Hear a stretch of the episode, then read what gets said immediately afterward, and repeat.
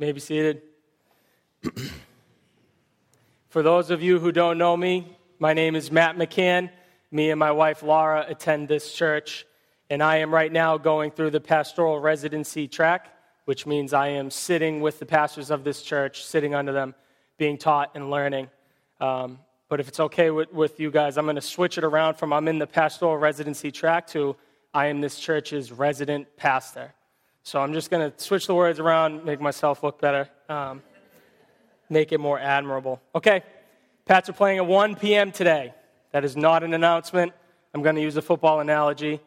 If you don't like sports or football, you'll still get this analogy. If on the Pats' first down, that's Tom Brady. If you don't know that Tom Brady is the Patriots quarterback, please see a pastor after church. First down the Pats have, right? Brady throws it across the field, 15 yards complete to Gronkowski. Gronkowski is an incredible tight end. He gets the ball, he turns around, field's completely open, no opposing teammates in front of him.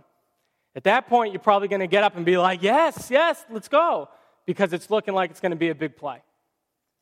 How mad would you be if out of nowhere, a Patriots player tackled Gronkowski and tried to strip the ball from him? They're on the same team. You'd be wicked mad, right? That wouldn't make any sense. And if it happened over and over again, it really wouldn't make any sense. You just wouldn't know what was going on. Why? Because you're not supposed to play against your own team. Your team is your team, and you're supposed to act in a way that's for their good. And if you don't, and you start tackling your own guys, then you don't understand the concept of playing for a team. You're not making any sense. You'd be a disgrace. You'd be hurtful to the team, the organization, the coaches, the players, the fans. Everybody wouldn't want you to play for the team. You'd have to be off the team. You're acting against the team. All right, I think I'm proving my point. If you're a part of a team, you're part of a team, right? Another team analogy, one that's deeper, is your family. So picture this with me. If my wife calls me and she tells me she got a huge promotion and raise at work, and I get all huffy, puffy, and upset because I didn't get a raise at work, you'd say I'm an idiot, right? That wouldn't make any sense. If she called me and she told me that she got a raise and a promotion at work, and I get upset because I didn't get a raise and promotion at work, you'd say I was reacting in a way that didn't make sense, right? My wife's good is my good because she's part of my family. My wife is my family, and so her good is my family's good. Why would I hate on something that happened to her? That's good. Why would my sour response in that situation wouldn't make any sense? All right, I don't think I have to prove this philosophically. I think everyone gets the concept of a team, right? Everyone gets what a family is. So today we have a beautiful text of Scripture that only makes sense if you get the concept of family, if you get the concept of a team. Today we're in Galatians 1:22, and the main thing I want to get at here is the Jerusalem Christians' response to the ministry of Paul. So in these verses, we have Paul painting a very clear picture of the Christians who lived in Jerusalem at their response, their heart response, to hearing about the fruitfulness of Paul's ministry. They have this beautiful, godly, holy, gospel-reasoned response to hearing about the fruitfulness of Paul, his conversion and ministry. So I want to hold that out. I want to hold that response out for us to look at, and then at the end, we'll use it to look at our own hearts. So a little bit of context leading up into chapter 1, verse 22. First, you got to remember who Paul was, right? He was Saul of Tarsus. He was respected, and he's moving up in the ranks of Judaism, and he hated Christians. Call this Old Paul. Old Paul's personal mission, one that he had sanctioned and commissioned by the Jewish authorities, the Jewish leaders, was to track Christians down, go to their house, knock on the door, and pull them outside. And when I hear that, I think of that by the head. He was to grab them and get them in prison. That's Old Paul. And then what happens? Jesus saves Old Paul. Old Paul becomes New Paul. Jesus literally, in person, shows up and changes Paul's whole course of life and converts him. And so Paul becomes a Christian. He loves Jesus. He's chosen and commissioned by Jesus to preach the gospel to the nations. He's New Paul. So in our text today, this is Paul. He fairly recently was converted, And since his conversion, he's been preaching the gospel. And that's when we come to verse 21. You can go there with me. Then I went into the regions of Syria and Cilicia, verse 22, and I was still unknown in person to the churches of Judea that are in Christ. So at this point in Paul's life, he's preaching the gospel north-ish of Jerusalem. He's up. I don't know if that makes sense to anybody else. When I think of north, I think of up. New Hampshire, Maine, Canada, those are all up.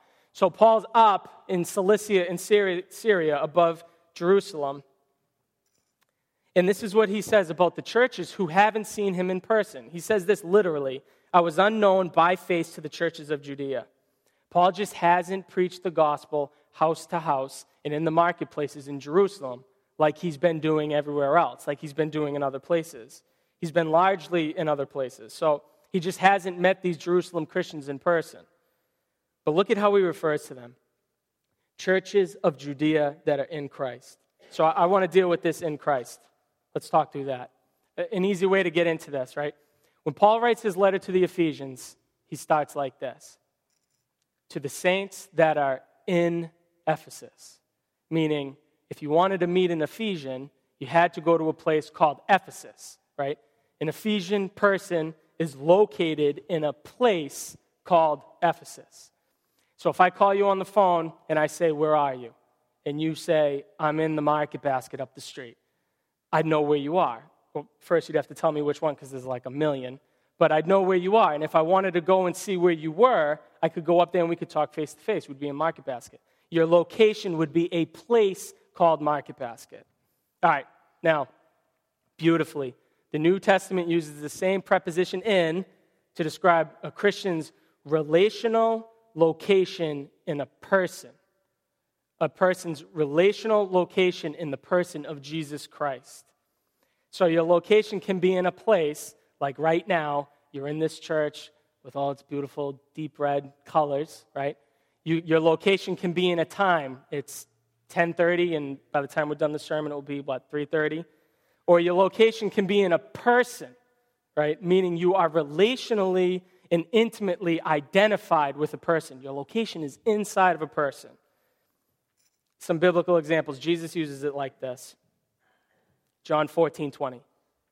In that day, you will know that I am in my Father, and you in me, and I in you. What's Jesus saying? He's saying that his identity is wrapped up and understood only in God the Father. Jesus' relationship is so intimately tied to God the Father that you can't understand who Jesus is without knowing who God is. They can't be separated. So he's also saying that the believer, and when he says you here, he's talking to his disciples, the believer has an identity that is wrapped up in Jesus. He says, you in me, right? And I in you. Let me go to one more place. The Bible uses this like this. And it's from Paul, his letter to the Philippians. Philippians 3:8. For his sake I have suffered the loss of all things and count them as rubbish, in order that I may gain Christ and be found in him. So Paul wants it so that if people are looking for Paul or God is looking for Paul, that they have to go to Jesus to find Paul. So where's Paul? Paul's in Jesus, right? What's all this mean? Big idea here. It means that all Christians, all believers, have the same source for identity. They have the same location. It's in Jesus.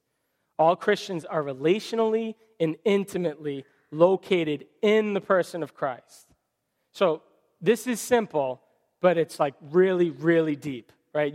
You'll chew on this for the rest of your Christian walk until you die. Back to our text. Paul has never met these Jerusalem Christians that he's talking about. But he says that they are in Christ as he is.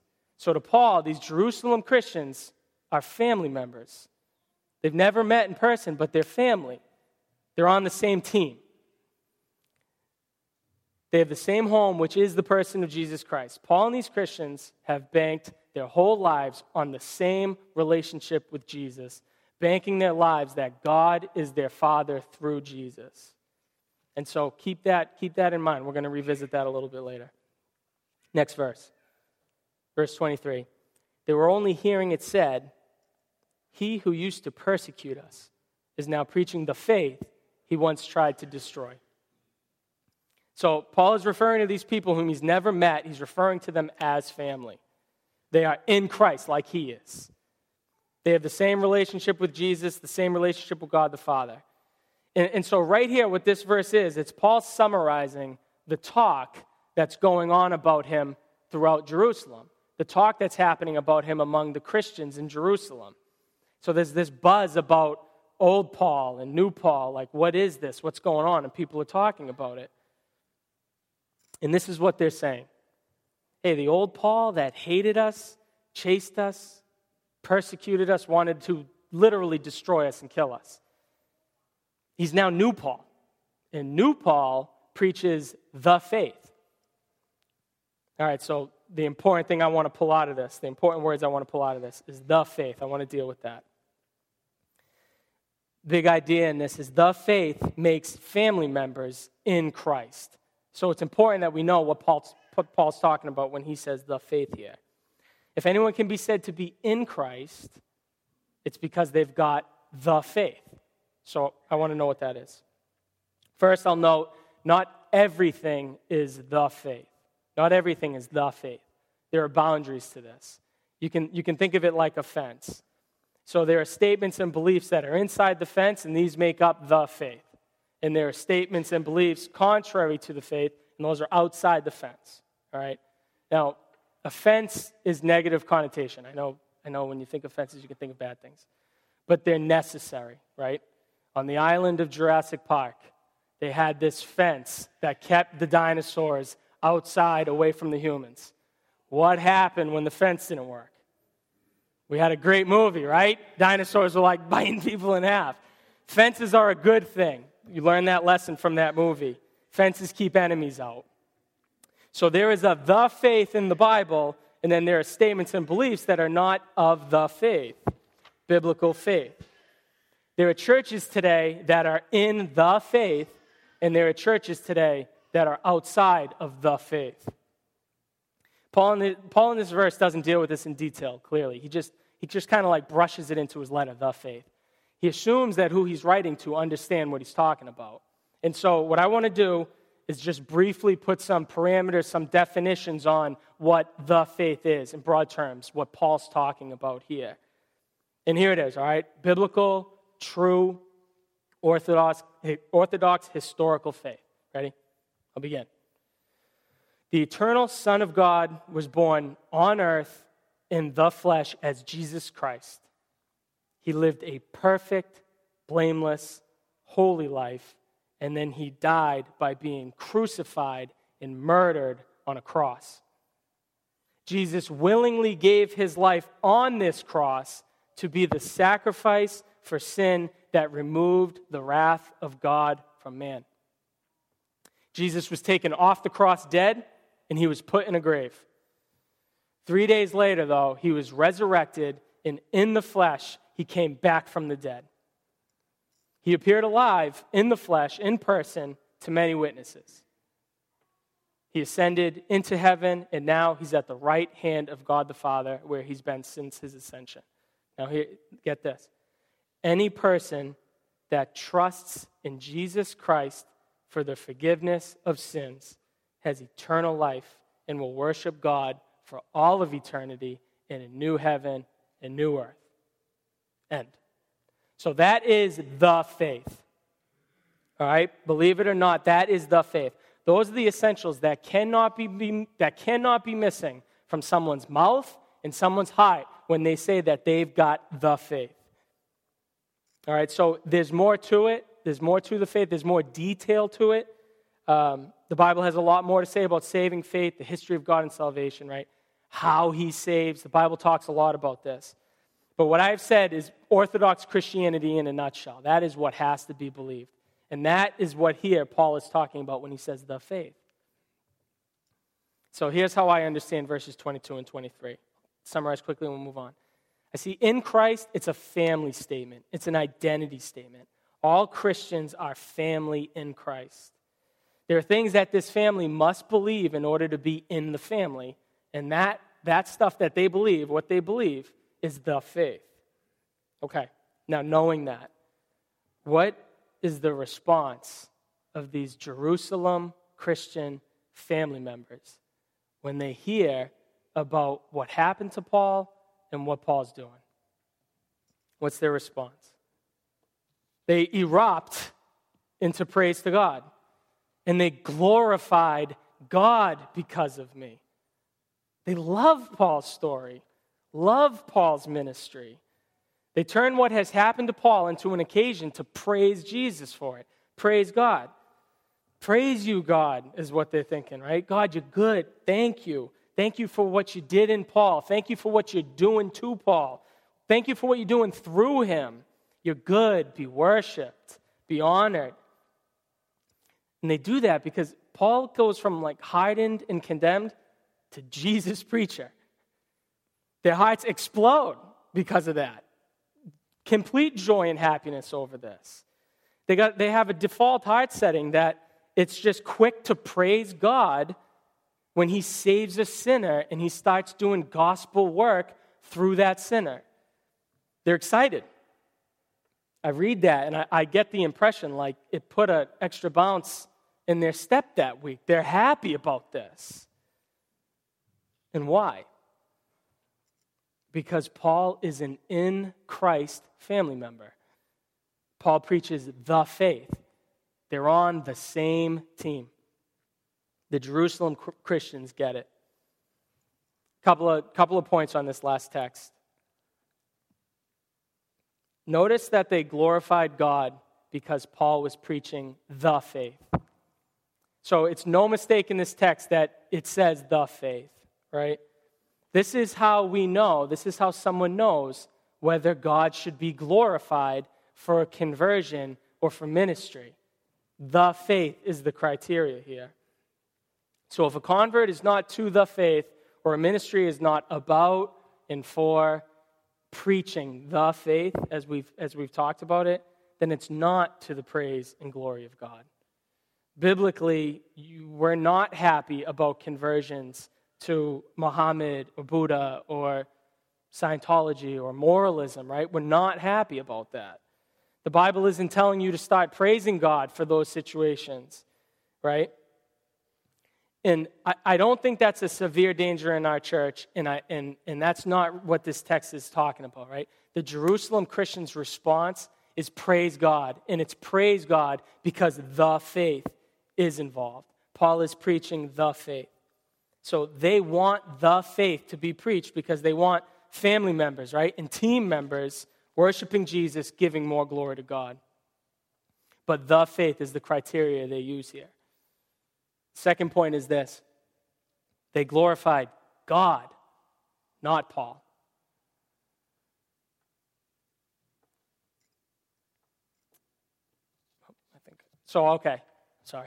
I got 2 points out of this, 2 dangers I see. That could really have happened here. They could have robbed God in 2 ways. The first way is this. They could have robbed God of his glory by hating on Paul. So Paul approved of the murder of Stephen, right? Paul dragged Christians out of their houses. They could have not understood the grace and the plan of God to save Paul and use Paul. They could have been cynical about Paul's methods, right? Another way they could have hated on him. They don't know Paul personally, and he's not in Jerusalem. They could have instantly been skeptical about his conversion and about the fruit of his ministry. If they were anything like New Englanders, right, they would have just hated on Paul because he's not from the area and he's doing his own thing. If the Jerusalem Christians made it about us and this place, then every story about Paul and what Paul's doing out there, what God's doing through Paul out there, would have been like a searing iron on them. It wouldn't have been to the glory of God. It would have made them bitter, and it would have been to the exaltation of their sinful hearts. So God wouldn't get the glory for saving Paul and using Paul because all they can think about is them and their place. So they could have hated on Paul and thus robbed God of his glory. Second way they could have robbed God of his glory is this. They could have glorified Paul and not God. Here's another danger, and I think this is good for us. They could have made the conversion of Paul about Paul's decision to turn his whole life around, right? Good for you, Paul. Awesome. You did a great thing. You really turned your life around. You're really serving Jesus now. Good for you, Paul. They could have thought the success of Paul had everything to do with Paul and not God. So their response here is good for us. It's a good example for us. And it helps us to see what we do here and keep it in mind in our day, superstar pastors, right? If a pastor or a church has a thriving ministry, then it is to the glory of God and not, well, let's idolize that church and that pastor, turn them into a celebrity for our hearts to idolize. Success in the fruit of pastors and ministries is for the praising of God, not for the praising of sinful pastors. Okay, so they could have robbed God of his glory there too by glorifying Paul. And that's our text. That's our text today. We have Christians in Jerusalem who, like Paul, are in Christ. Their family, their identity is located in the exact person of Christ together. And what makes them family is this, the faith. And because Paul is family and he is preaching the faith, he's on the same team. And so they glorify God, who the whole thing is about. It's beautiful. All right, in the beginning I said I wanted to hold out their response so that we can in turn look at our own hearts at this, right? The application then, the question is this. How does your heart respond when you hear about the fruitfulness of other the faith preaching churches? What is your heart's response when you hear about other churches that are preaching the faith and you hear about their success? Am I the only one who wants only 7 Mile Road churches to be planted in Massachusetts? All right. Why is it that when I hear of unaffiliated, unassociated, the faith preaching churches doing good work in their area, I'm instantly skeptical, cynical? I want all my questions answered about them before I utter one praise to God. That's wicked. 7 Mile Road churches are not the only the faith preaching churches. There are other family members in Christ that God is using. They are preaching the faith. They're on my team, right? They're on our team, organized by God for God. Me hating on them and even being passive about them is sinful. It's like me getting upset with my wife if she was to get a raise and promotion at work. It's honestly like me tackling a member of my own team. So I live in Billerica, want to plant a church in Billerica, Tewksbury, that area. And if you know anything about the area, it's close by Chelmsford and Lowell. How come when I hear about the faith preaching churches in that area and they're baptizing local heads and they're doing a great work there and God is doing something, how come I don't get off the couch and excited about it? How come I'm not an extra skip in my step and my bounce? And it doesn't matter if that pastor is from Kansas. It doesn't matter. If he's in Christ, he's a brother, right? He's family, and if he's preaching the faith, we're on the same team. Okay, how's your heart doing with this? When you hear that such and such Bible church up the street is baptizing and making disciples and doing a good work in their town, in their city, what's your first response? You cynical of their approach and methodology first? Skeptical about their converts? What's your first response? Is it to praise God? So we have awesome theology here. I'm not afraid to say it. We have strong word-based preaching. Every pastor or preacher, whoever gets up here, will use this and love this. It's beautiful. Our music's on point, great lyrics. I don't even think that's just opinion. We have a love for Massachusetts. We want to see 7 Mile Road churches planted in the area for the glory of God and the good of the people in those areas. But 7 Mile Road is not the only faith preaching church in Massachusetts or in the country for that matter. We're not the only ones that God is going to use.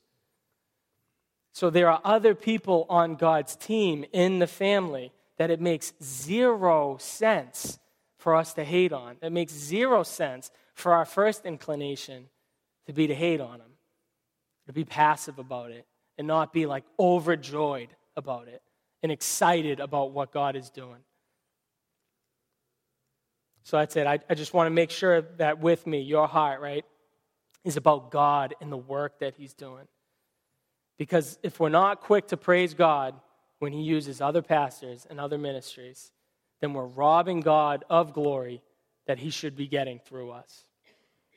Pray with me.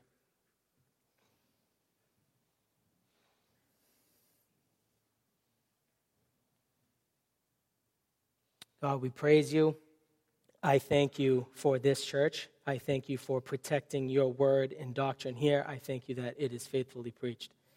Lord, I pray for other churches that they would be the faith-preaching churches, that we would see them as in Christ, family, for your glory. Lord, I pray that you would increase the fruit of their labor for your kingdom. I pray that we wouldn't be closed-minded and only thinking about ourselves, but we would be about your glory and want to see you do amazing things through other preachers, other ministries.